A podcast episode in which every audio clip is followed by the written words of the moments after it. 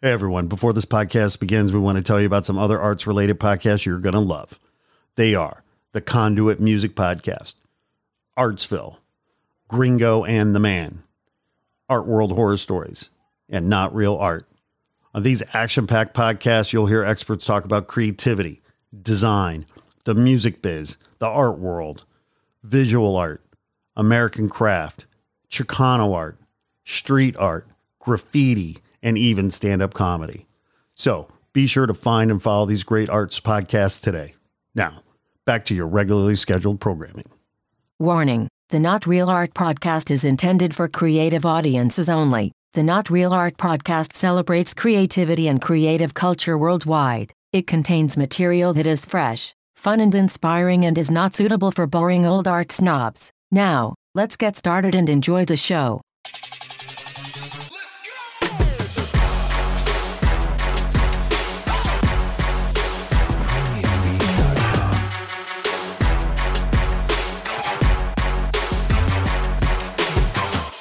Greetings and salutations, my creative brothers and sisters. Welcome to the Not Real Art Podcast, where we celebrate creative culture and the artists who make it. I'm your host, Erin Yoshi, and for the month of March, International Women's Month, I'm doing a podcast takeover to uplift women's voices in the arts. In an effort to create the world we want to see and bring equality to the art world, I've kindly asked Man One and Sourdough to step aside this month and allow for myself, a woman of color, to take over the reins. To their loyal fans, don't worry, they will return refreshed in April. And don't forget to like, subscribe, and comment on the episode to support our work. Now let's jump into it. A little about me I go by Yoshi. I'm a creative strategist who paints murals. I'm a curator, event producer, and I've created festivals and built community based art projects for about two decades. I've painted all over the world. And I'm a former nonprofit executive, so I've seen the ins and outs of the art world, from the administrative side and as an artist. So I'm going to bring you some of my favorite women in the creative field to share their knowledge and experiences with you. They're brilliant, raw, and powerful, and have a lot to share.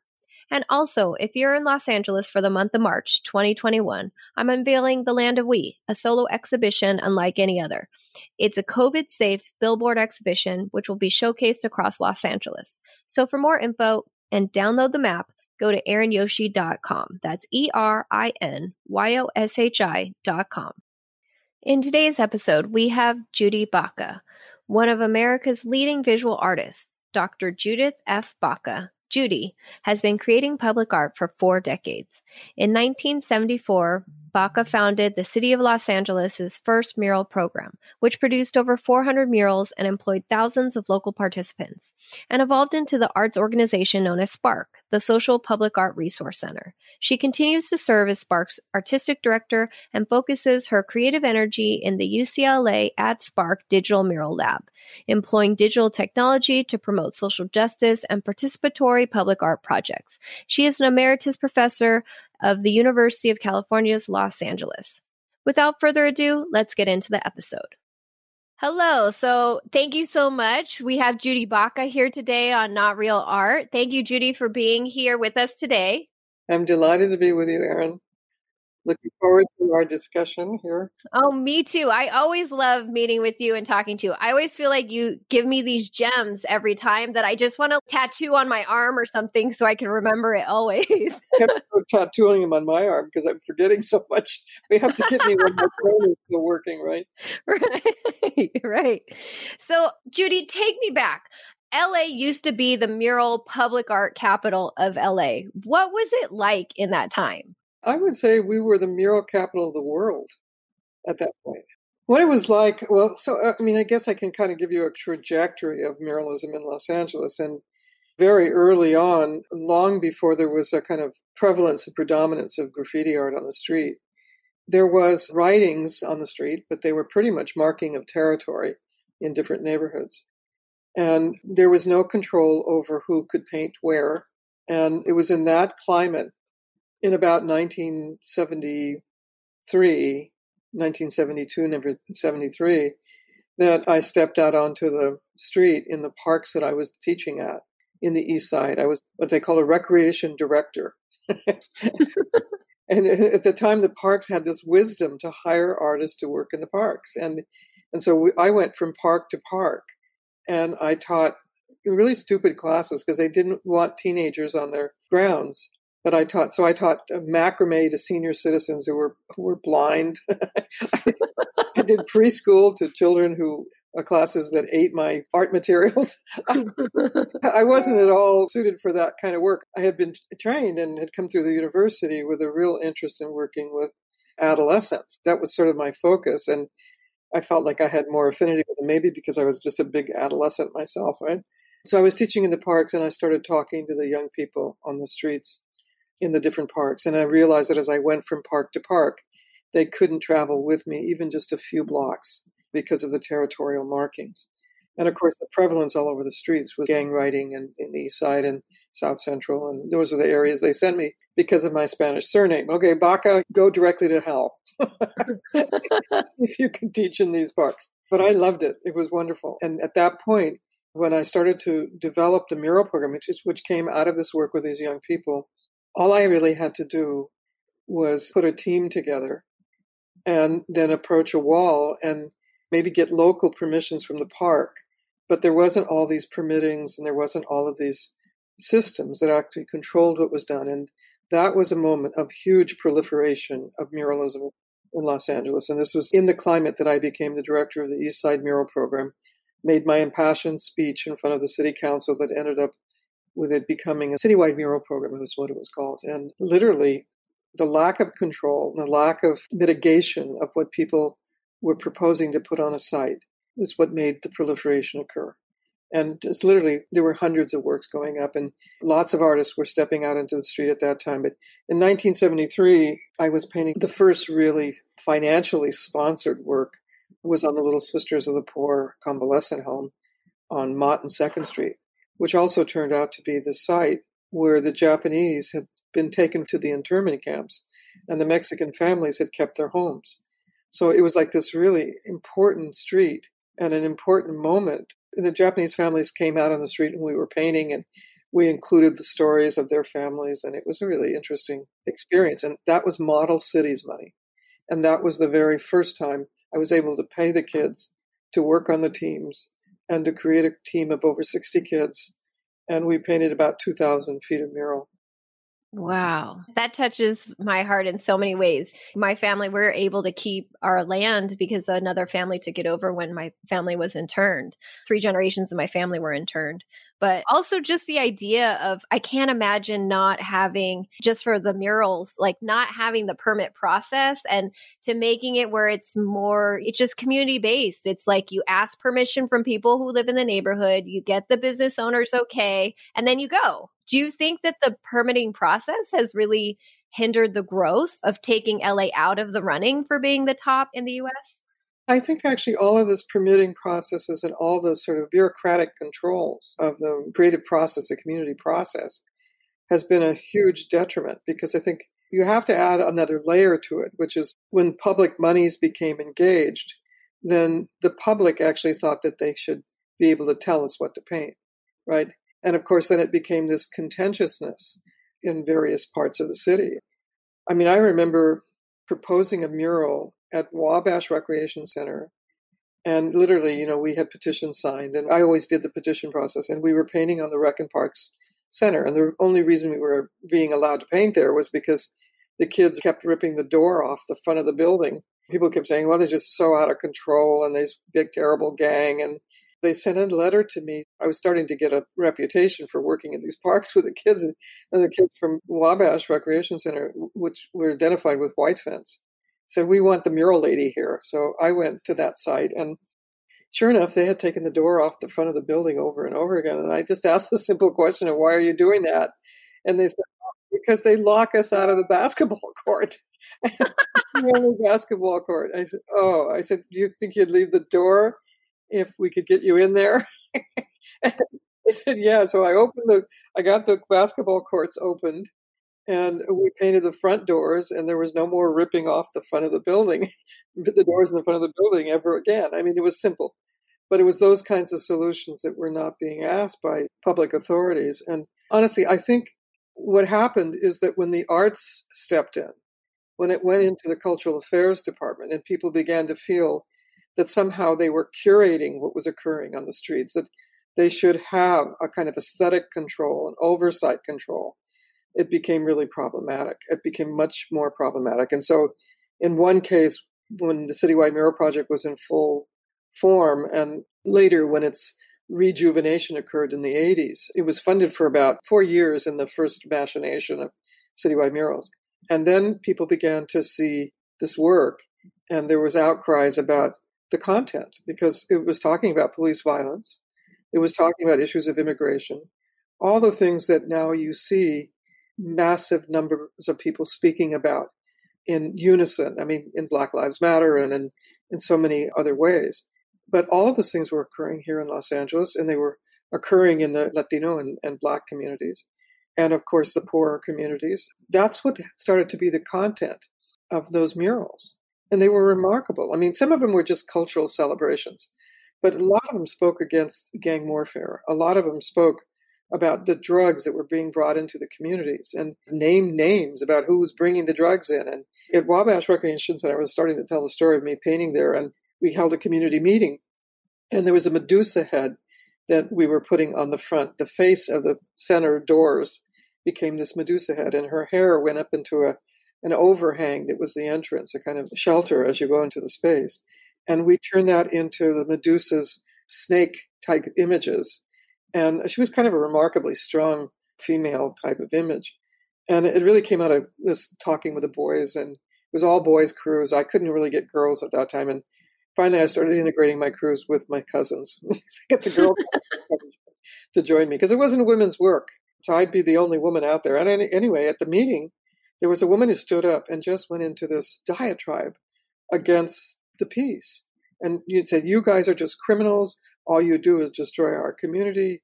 You vandalize everything. You should be run out of here. And I was thinking, Oh my God, what a virulent statement. And even though these boys were offering something beautiful and they were offering to do this work in their community to improve it, there was this woman who was so angry. And I leaned over to one of the boys who was kind of a leader of the group and I said, Who's that woman? And he said, My mother. I said, "You're kidding me." He said, "It's my mother." There was these battles between generations that also were prevalent. So we were dealing with people who came from Mexico and was experiencing this infusion into a new culture, and the young people were identifying with American culture and creating their own bands of people of sort of tribal groups so that they felt more integrated and part of the culture that was here. And that was the big division. So there was those kinds of divisions. There was the divisions in various communities as they were borderline communities when people thought the murals were going to actually decrease the value of their property. We we heard things like that. We heard tremendous racist stuff about how we don't want those ethnic flavors in our neighborhood. It was almost like they didn't they couldn't stand the smell of frijoles coming from somebody's kitchen i mean it was like that and so los angeles so racially divided the murals became this really interesting amplification of the differences in the neighborhoods. And for the first time, we put an ethnic face on Los Angeles. You began to see who the people were that lived in different places.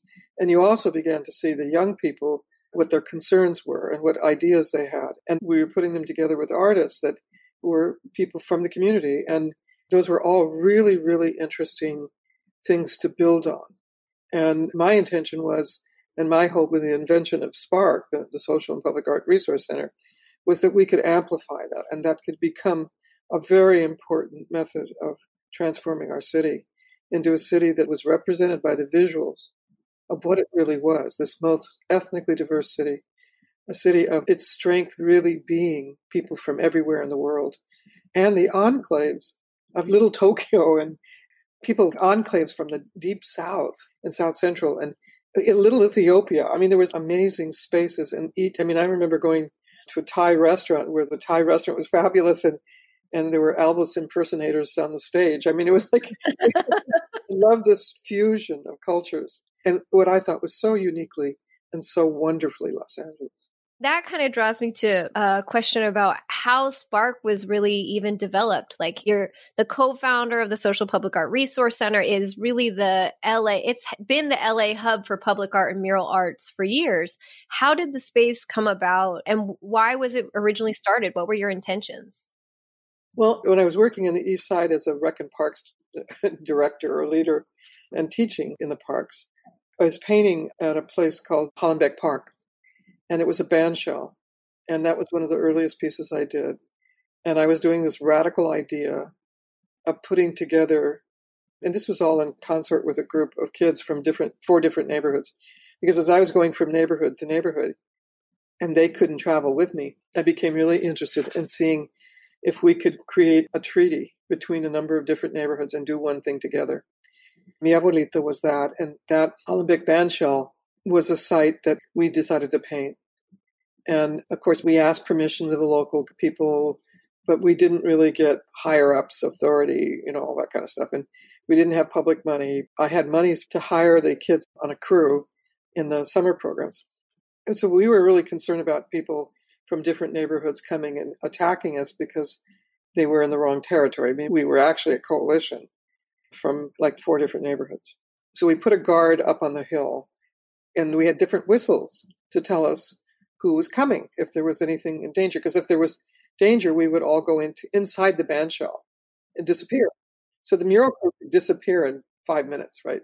So we got a whistle that said the police were coming, and there was like cops, like narcs, because the narcotic agents were always circling us. I did have a kid who was like on heroin. I mean, he was like a long-term addict, and he was a really great painter, and he wasn't using at the site.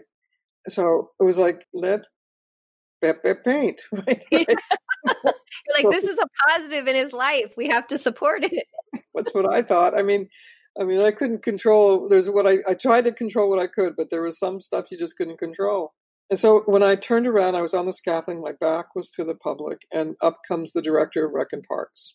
He's the head of the whole department, and I just seen him in this meeting with thousands of people, hundreds of people, and I was way in the back of the room and I saw this little tiny guy. And he'd come from Robert F. Kennedy's administration. And he was a very powerful, and his name was Sy Greben, a man I never forget. And he believed in urban wildernesses, is what he talked about. And he talked about trying to create a connection between the environment and young people who lived in the inner city. His ideas were very progressive. And I looked down at him and I said, Oh my God. I said, You're like God. And he started laughing. He said, I said, Well, I saw you in that meeting. I said, Oh, I'm sorry. I'm so sorry. He said, What are you sorry about? I said, I know I'm painting on your wall. this is your wall, right? It's not mine, right? And I knew that I didn't have permissions.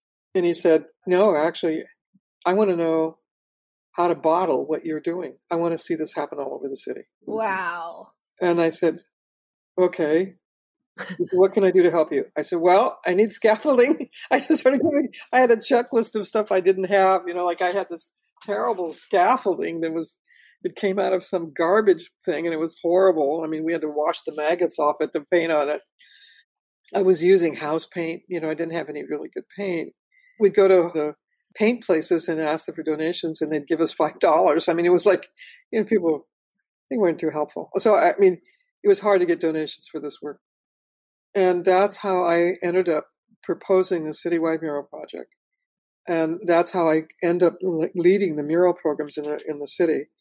At a certain point, as I worked in all these different neighborhoods, I realized that one of the things that was really critical was to find a way to put people in one place where they could work across culture. The affirmation of culture in individual neighborhoods and the amplification of the people who live there was great, but it also required a communication between these really separated and enclaves of people where giant petri dishes they were colliding at the edges i got a call from the army corps of engineers because by that point i was well known as a mural lady and i was running this program and they brought me to the Tujunga Wash. And the Tujunga Wash was this long reach of the channel concreted, the river destroyed, and I stood on the edge of that river.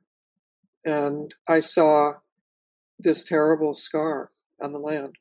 And I actually I grew up alongside of that river as it was transformed because I grew up in Pacoima. I was born in Watts and I grew up in Pacoima. So when I was a kid, we used to play in those river bottoms when they concreted them, and they finished that by the, you know, the 70s. I think they finally finished all of it. They were terrible spaces. They were places where communities were divided and so forth. I wanted to paint that site, and I wanted to bring people from all over the city that had been in the other programs, and I didn't have a way to do that because it was city money and it was a city program. So therefore, I had to invent a nonprofit to take them for the Great Wall. And that was entirely why the SPARC was formed, as to be the receiver for the Great Wall of Los Angeles money. I had no intention of beginning an institution that has frankly been the hardest thing I've ever done. I would say parallel in terms of difficulty. The Great Wall of Los Angeles and SPARC, both together, really difficult things to do. But truly, keeping an institution alive and keeping its values as they are, really difficult, really difficult. And I mm-hmm. never intended to be a leader in an executive director. I never intended to be a fundraiser. I never intended to be a person that would do anything more than paint giant walls. That's what I wanted to do. I understand totally what you mean. There's no structure. I mean, where, where do you find the structure, right? Right. I mean, that's the thing. You know, sometimes I found that I've had to develop the structure in order to paint the walls because you need that sort of infrastructure, way to funnel money, way to do accounting, way to raise money, way to get the tax deduction, all that stuff by having a structure. So I really think of nonprofits as like they're like the gift that keeps on taking. They're fantastic and wonderful in so many ways, but they're so difficult. I completely empathize with that one. I also was wondering since you kind of touched on the Great Wall, how did really that idea come about? I mean, just even the content of it, because, you know, you kind of shared a little bit about how the space came to be and you knew you wanted to do something there. But how did you come up with this idea? You wanted to basically document decades of history and the people's history. Where did that idea come from? Well, I have to say it was before Howard Zinn, you know, history. That didn't that didn't exist. And it was before ethnic studies. It wasn't like I was going to be able to go to the shelf in a university library and pull down black history. It was a problem in terms of gathering the materials and the information that we needed. I mean, it was like first source materials to be able to tell that story. And what I saw was it's interesting because I have to say part of it came from being in relationship to others. I mean, you know, to actually widening my world and realizing that other people had different experiences. Like I, had a really good friend who was the co-founder of SPARC, who's one of the most marvelous women, and still she's on our board still, Christina Schlesinger, whose father was the great American historian Arthur Schlesinger. And he's written great books on the American presidency. He served in the Kennedy administration in the Camelot era, but a brilliant historian. I had an experience of being with her family and listening to the history in which they knew that their parents, their great grandparents, and their great great grandparents, and they knew the history of what their families had contributed. They had mountains named after them. They had they had written books in different generations, and I realized that perhaps because I didn't know my father, you know, I never knew my father. My father probably never knew I was born. He got shipped out when was sent home after he and my mother were together in 1946. And so it was just at the end of the war, and then he was sent back. He was in the Navy. They met at the Palladium, and he was sent back to the East Coast. And Valentino never knew about my birth. I had a whole part of my life that was missing, a story missing. But also, I had a whole understanding that we didn't have, that most people that I was working with in those communities needed so much to know their value and that self esteem was really critical. And that how could they have that if they didn't know that that corner was named for their grandfather or that their grandfather brought produce for the first time into this region or all of those things, right? So, and I started to, to say, think about the Great Wall and what we would do there. I was going to bring all these different kids from different neighborhoods. And I thought, what unites us? what would be the uniting force here? To tell our stories. And how do we do that? So as I started to do this research on it, people started showing up with all these things like my great great great grandfather owned Griffith Park, right? There was a material, it was a land grant, you know, from Mexico. And I was like, what? How can it be that we don't know our stories? So I began to excavate those stories. It was really much later that I finally excavated my own and did find the whole story of my father and everything, which was just really, really literally in my late 60s that I do that. So, anyway, I think it's very important, as I've seen people, you know, and congressmen and people like that say they keep a tree from being torn down in a town because it was there when they were in their childhood, because it became important in terms of memory. So, whose memories are saved? Whose stories are told? Whose history is taught? And that became a quest that's been really my life's work.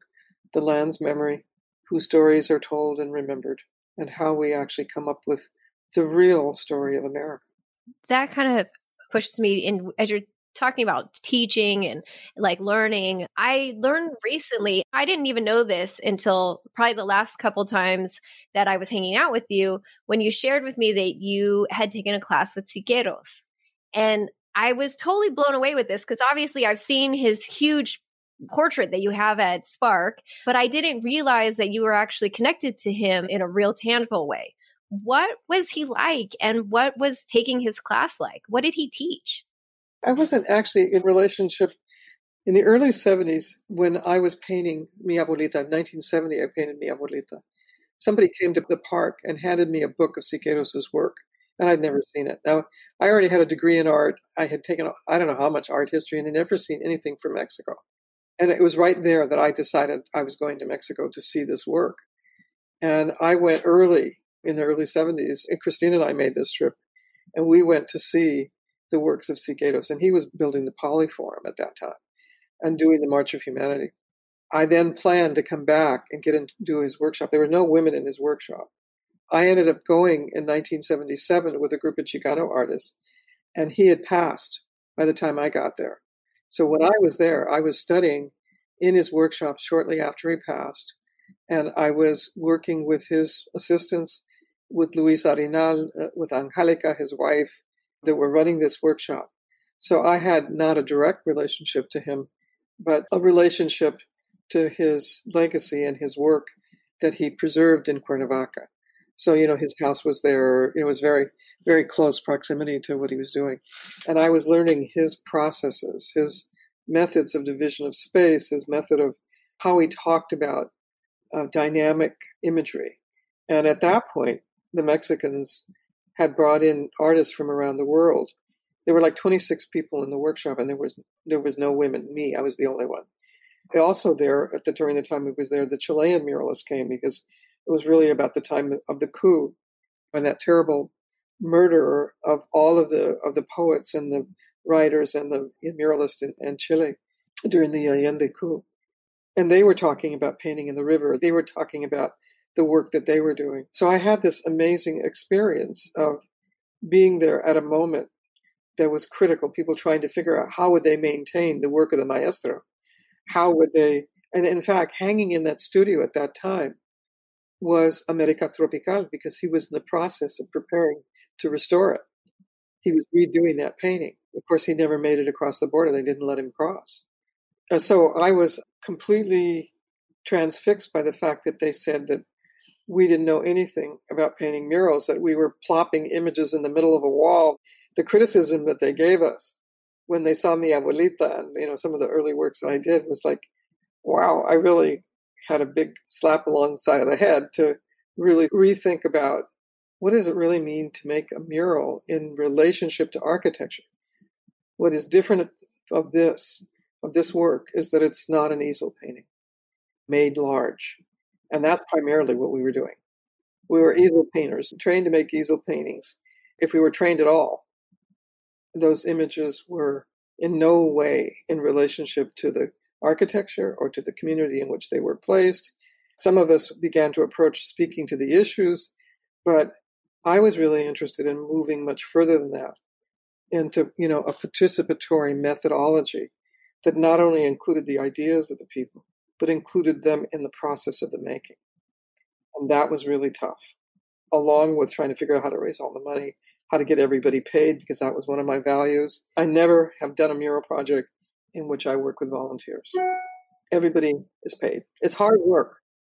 That's a lot. I mean, it's so much. I honestly feel like doing community based mural work is so much harder than just painting a mural. If I can paint a mural from my brain and it's just my idea, it's so much easier. There's so much less logistics, there's so much less moving pieces. And I really feel like, you know, you've really launched your own methodology, like you're saying, in community based work. Walk me a little bit through that. What do you see as your steps to do a community based project? There are different levels of it, right? The Great Wall, perhaps, is the highest level of collaboration and community based work. I would say that is the pinnacle of public practice. Because in that piece, I started with a really wide reach to historians and to people who lived through a particular era or who represented that era. So, in other words, in the first 10 people that were on the teams for the great first thousand feet, there was a person from every ethnic group. I mean, we had Native American, we had Asian, we had African American, we had Latino, we, we had male and men and women diversification and the kids that were working in the teams were also of those representations from different neighborhoods across the city. So I was really clear from the beginning, very diverse. And then reaching out to historians that could give us a kind of grounding of the historical data that would include the very beginnings of California in particular, but the very beginnings of the relation, our relationship to Native Americans.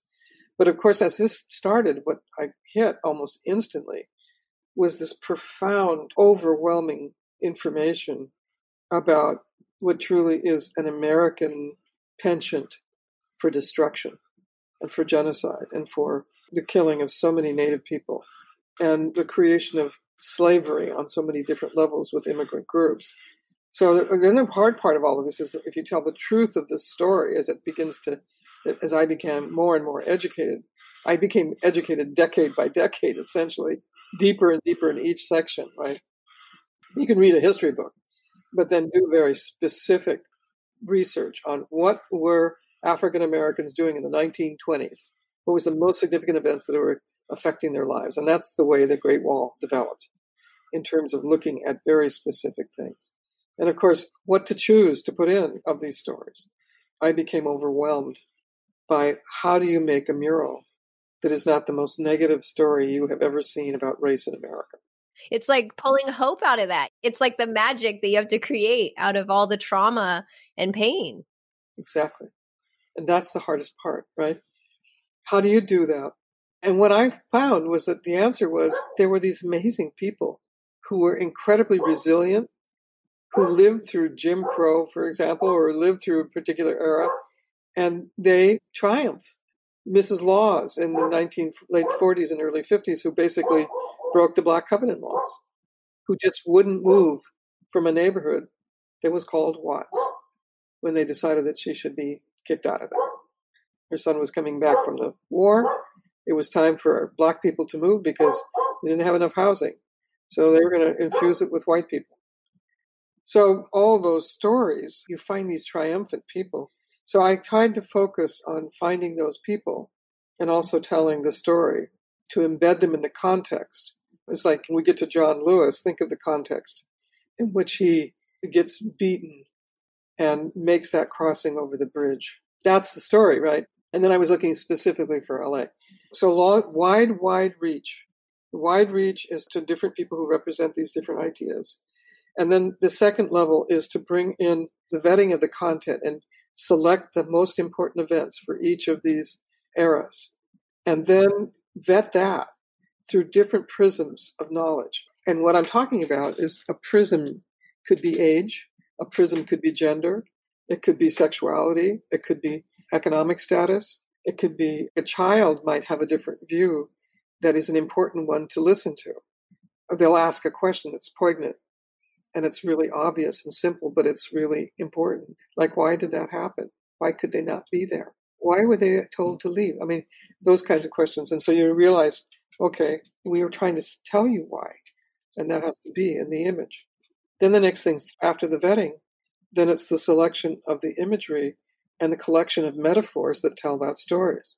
One of the most poignant metaphors was a fighting 442nd, a survivor who from the Japanese internment camps, who told me, he said, you know, Judy, just the end of our interview, he said, we were the very fabric of America.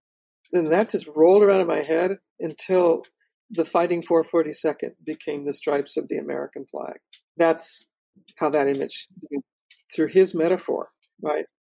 My purpose in these things is to give visual to the voice, to make that transition between representation, equitable treatment, the truth of a voice, and the sentiment, and then the creation of the visual. Okay, now that's just one piece. That's the development of content, right? The next is to do that with the teams. That's where I get to use all of my training in art education and education in the university. And I'm, then it was like, how do I create teams of kids who have been at war with each other most of their lives? And I knew that well because I grew up in Pacoima and we were at war all the time, right? So how do you bridge those differences? And how do you bridge the gender differences in which the domination of boys are so prevalent within ethnic communities like Latino communities like and how do you deal with it when they're manifesting it? I developed all kinds of methods of working with the kids. Like if you got into conflict, I had a method of actually started to want to get into a fist fight. And then the people were separated and then they had to have a meeting, but the meeting was with them not speaking at all their advocates had to speak for them. And so the best bestie would be doing this saying, well, Julio thinks blah, blah, right? And then, then the other guys, the other, other guy's best friend says, yeah, but you are blah, blah. You know, so they go, they, they do the fighting, but it's second level, right? Yeah, it's like emotionally removed. It's emotionally removed. And then, then we come up to some agreement about what we do. You can't throw him out of the truck again because you nearly killed him, right? Things like that. So all those methods of the processes of working with teams we have a game called Who I Thought You Were. Like coming after a number of weeks together, we do these skits around who I thought you were. I saw when you came in and I thought you were a gangster and that you were really dangerous. And now I know that you're just a big wuss, right? that kind of stuff, right? So the kids actually play it out. And it's hilarious and it's fun, but it's also really, really important to building the relationships that we have had over a lifetime. And uh, now I can say we go back almost 40 years, and the Great Wall relationships, many of them are still intact. There are people who still are in relationship to each other. Those children I can never get rid of. I keep saying, No, I'm not your mother, go away. And they send me Mother's Day cards and, you know, all that stuff make me angry. But we are still in touch. That definitely lays it out. But, you know, it then brings me to the question so you're a professor, UCLA. What drove you to being a professor? And then it's like you didn't stop there. You decide to develop your own PhD program. It's like always taking it to the next level. What really sparked off your career into that field? I was running uh, SPARC and I didn't have income really. All the money went to the programs and the people that were working with me. So I needed a job, right? I needed to teach and I needed to have a regular income because I didn't really want to go back into the poverty I came out of, right? But also, I really felt that the work that I was doing needed to be institutionalized in educational systems, that there was so much to learn from it. There was so much work to be done around the kind of training that we needed to do to get another generation of artists into the world, to get another generation of young people having the stepping stones to advance and not having to start at the very beginning as I did and invent everything. So it became increasingly important to me to do the teaching, to see SPARC thrive and continue, and I'm just truly, truly excited that that's happening now. Yeah, I was always blown away that your class came to you at SPARC. I'm like, how did she do that? How did you get them to let you have the class on your location site where the students get to come there? Because you had that amazing lab. Yes, there was a hunger strike at UCLA. And in fact, today, this morning, I spent the morning drawing the hunger strike and the 100th anniversary mural that I'm doing for UCLA. So this, the hunger strike is going to be very prevalent within the mural. I had some negotiating power because I was coming, I was a full professor already, coming from Irvine, and I had been teaching fine arts and then doing my secondary work in community on top of that.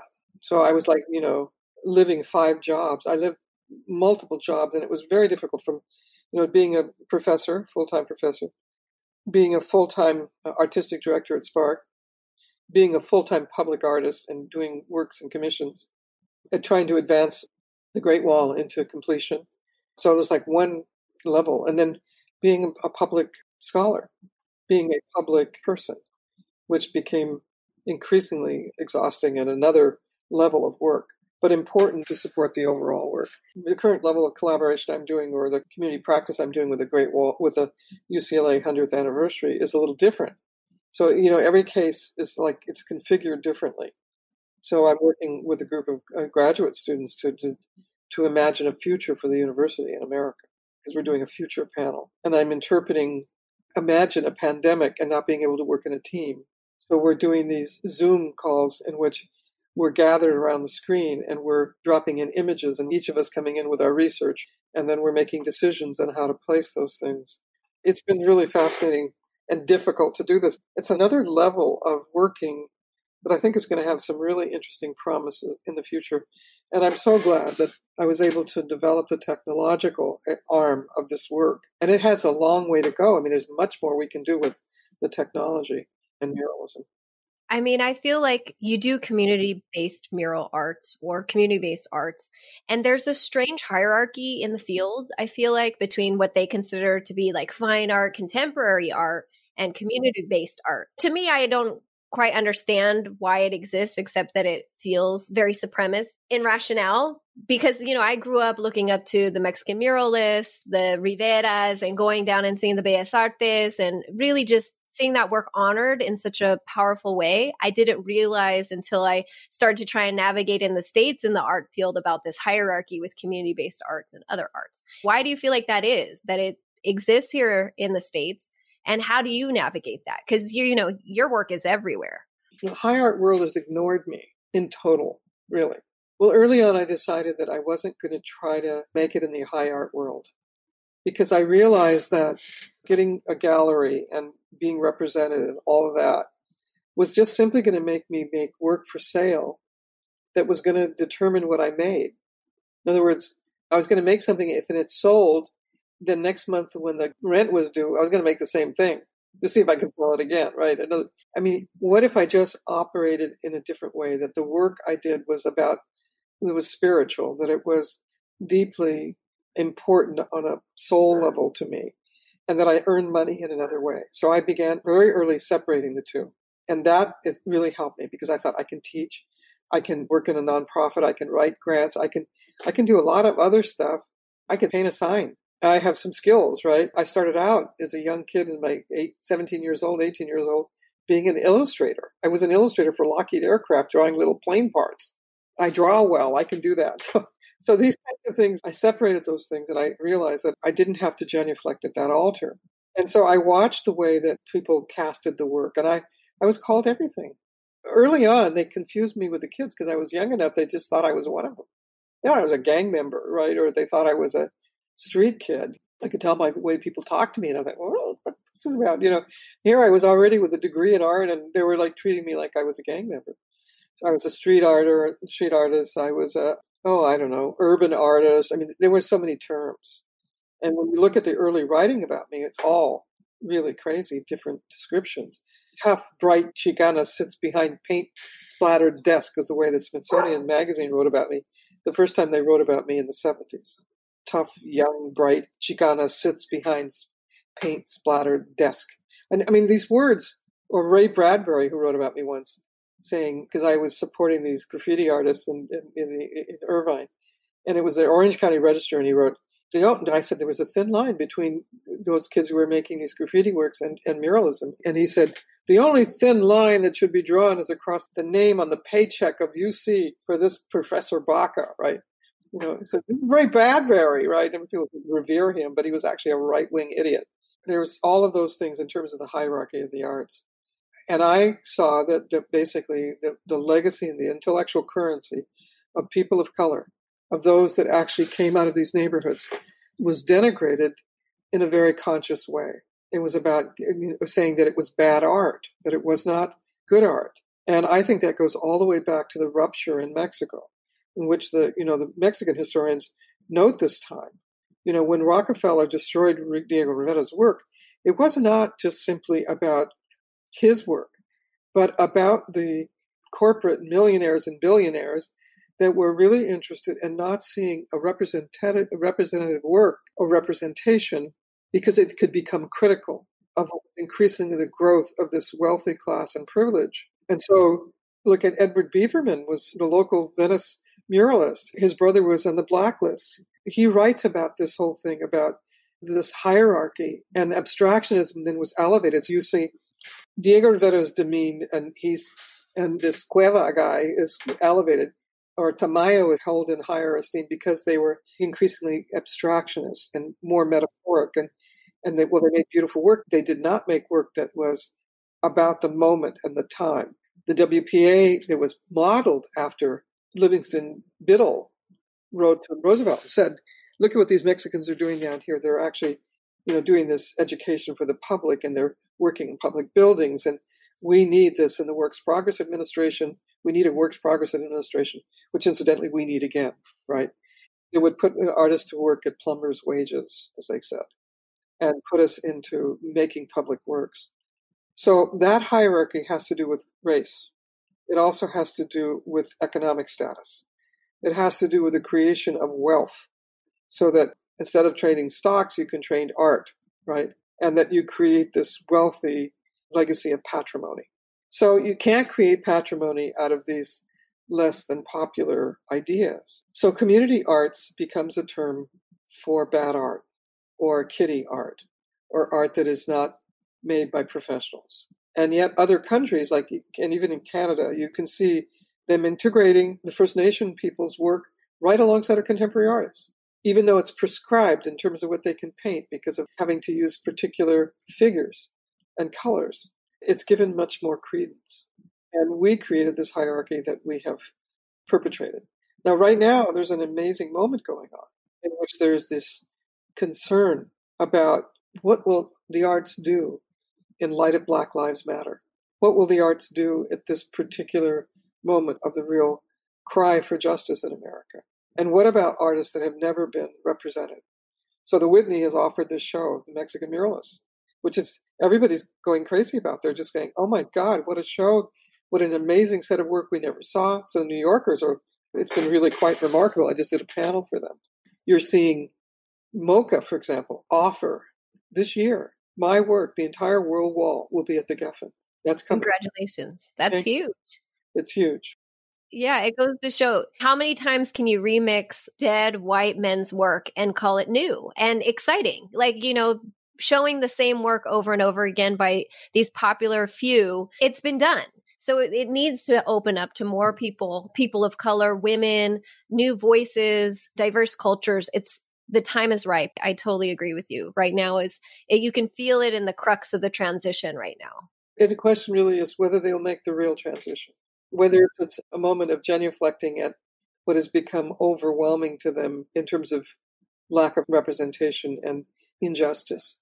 Everybody is recognizing injustice, of course, except for the 70 million people that voted for Trump, who are white supremacists. I mean, watch more on this level in terms of what we're going to be seeing coming up in the attack of public buildings, uh, of capitals all across the 50 states. That's why the Great Wall is so important right now and the continuance of it. And we are moving forward into the production of the 60s, 70s, 80s, and 90s and the building of the bridge. All of this is now, it's been supported and there'll be announcements shortly about the Great Wall's continuance.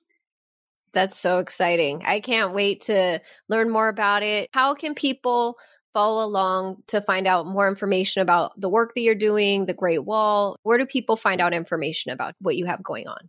Well, SPARC is pretty prevalent on social media. Sparcinla.org is our website. You should sign up on our newsletter and get uh, get onto our social media stuff so you can see.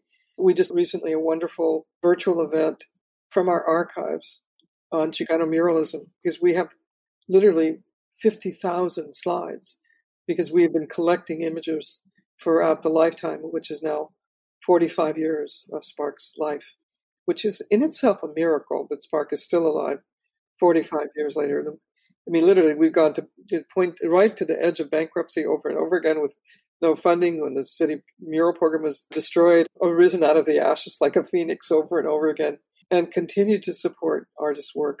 The healing blanket that we just came through with 600 women participating from around the world, curated by Marietta Bernstorff, was a remarkable show, and hopefully the quilts and the, the embroiders will come. But we did it virtually.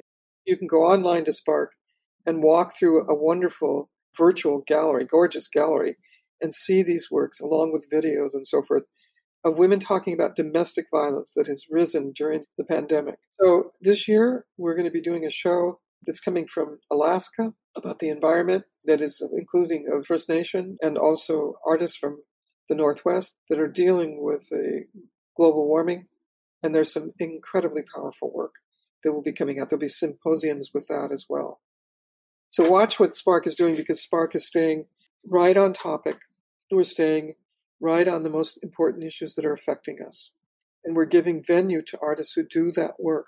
If we weren't there, there would be very few venues in which artists could actually explore the idea of what if I asked every woman I knew, what if I sent the word out around the world and asked them to sit down with a needle and make something about these experiences? And then judybaca.com, you can go into judybaca.com and that keeps up with what I'm doing.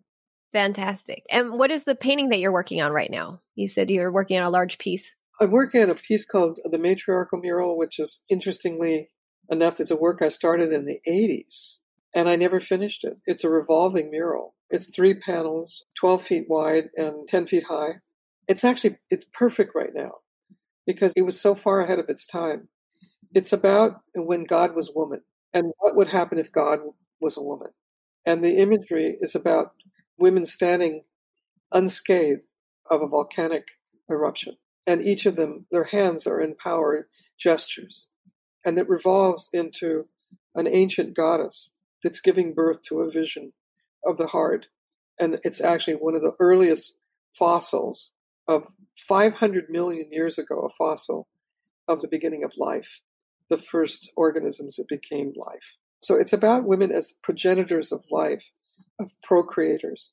And I believe that this is absolutely related. The misogyny that's on the rise is related to the misogyny against the earth, of Mother Earth. So it makes a spiritual relationship between the earth and women as givers of life. I totally agree with that. I've been saying that, you know, how they were saying like the future is female, and then others were saying, oh, present is female. I'm like the future is matriarchy. It's time for women to take the spaces that they need and take the leadership that they've earned to really make the decisions for the future. I feel like women just they lead in a different way. We're so much more inclusive, we're so much more welcoming and I think we think much more holistic. So I mm. agree. It's really it's for you, Erin, and for your generation to be doing this. Take what you need from us and move it forward. Advance this idea advance the idea that women can lead in a different way. They don't have to model themselves after men to do it. What does women's leadership look like? That's one of the questions I've been asking myself for years. And literally, you know, running a nonprofit and running SPARC, you're pressed by funders and pressed by so many different factors to conform. And how do you keep from doing that? How do you keep how do you develop a vision and keep the vision moving forward? That's really hard. Yeah, it's like you're building the plane while it's flying and you know, you're visioning the plane while it's flying before there were planes. It's so difficult. and you're repairing it with Yeah. Exactly. You're changing the oil while it's in the air. You're doing it all. I could talk to you all day. I could interview you every day. I love speaking to you. Any chance I get, like I said, you always drop these huge gems of wisdom on me. So I, I'm so thankful that you're willing to come on and be a part of this series. So thank you so much. If there's anything else you'd like to add, feel free to do so. I'm very happy to be with you here today, and I'm happy that you're taking the over for March, and I think you should be taking over for more time than that. but I know well, keep doing your work too. yeah, hopefully, you know, this is just a stepping stone. We'll see what comes next. But thank you so much for your time, and I really appreciate you coming on. And you have a wonderful day. Take care and be safe. You too. Bye, Erin. Bye. Hey there. Thanks for tuning in. Please be sure to like this episode, write a review, and share with your friends on social. And if you haven't already done so, please press the subscribe button and follow us on Instagram at Not Real Art World. If you're an artist, be sure to apply for our 2021 artist grant at notrealart.com. Sourdough out.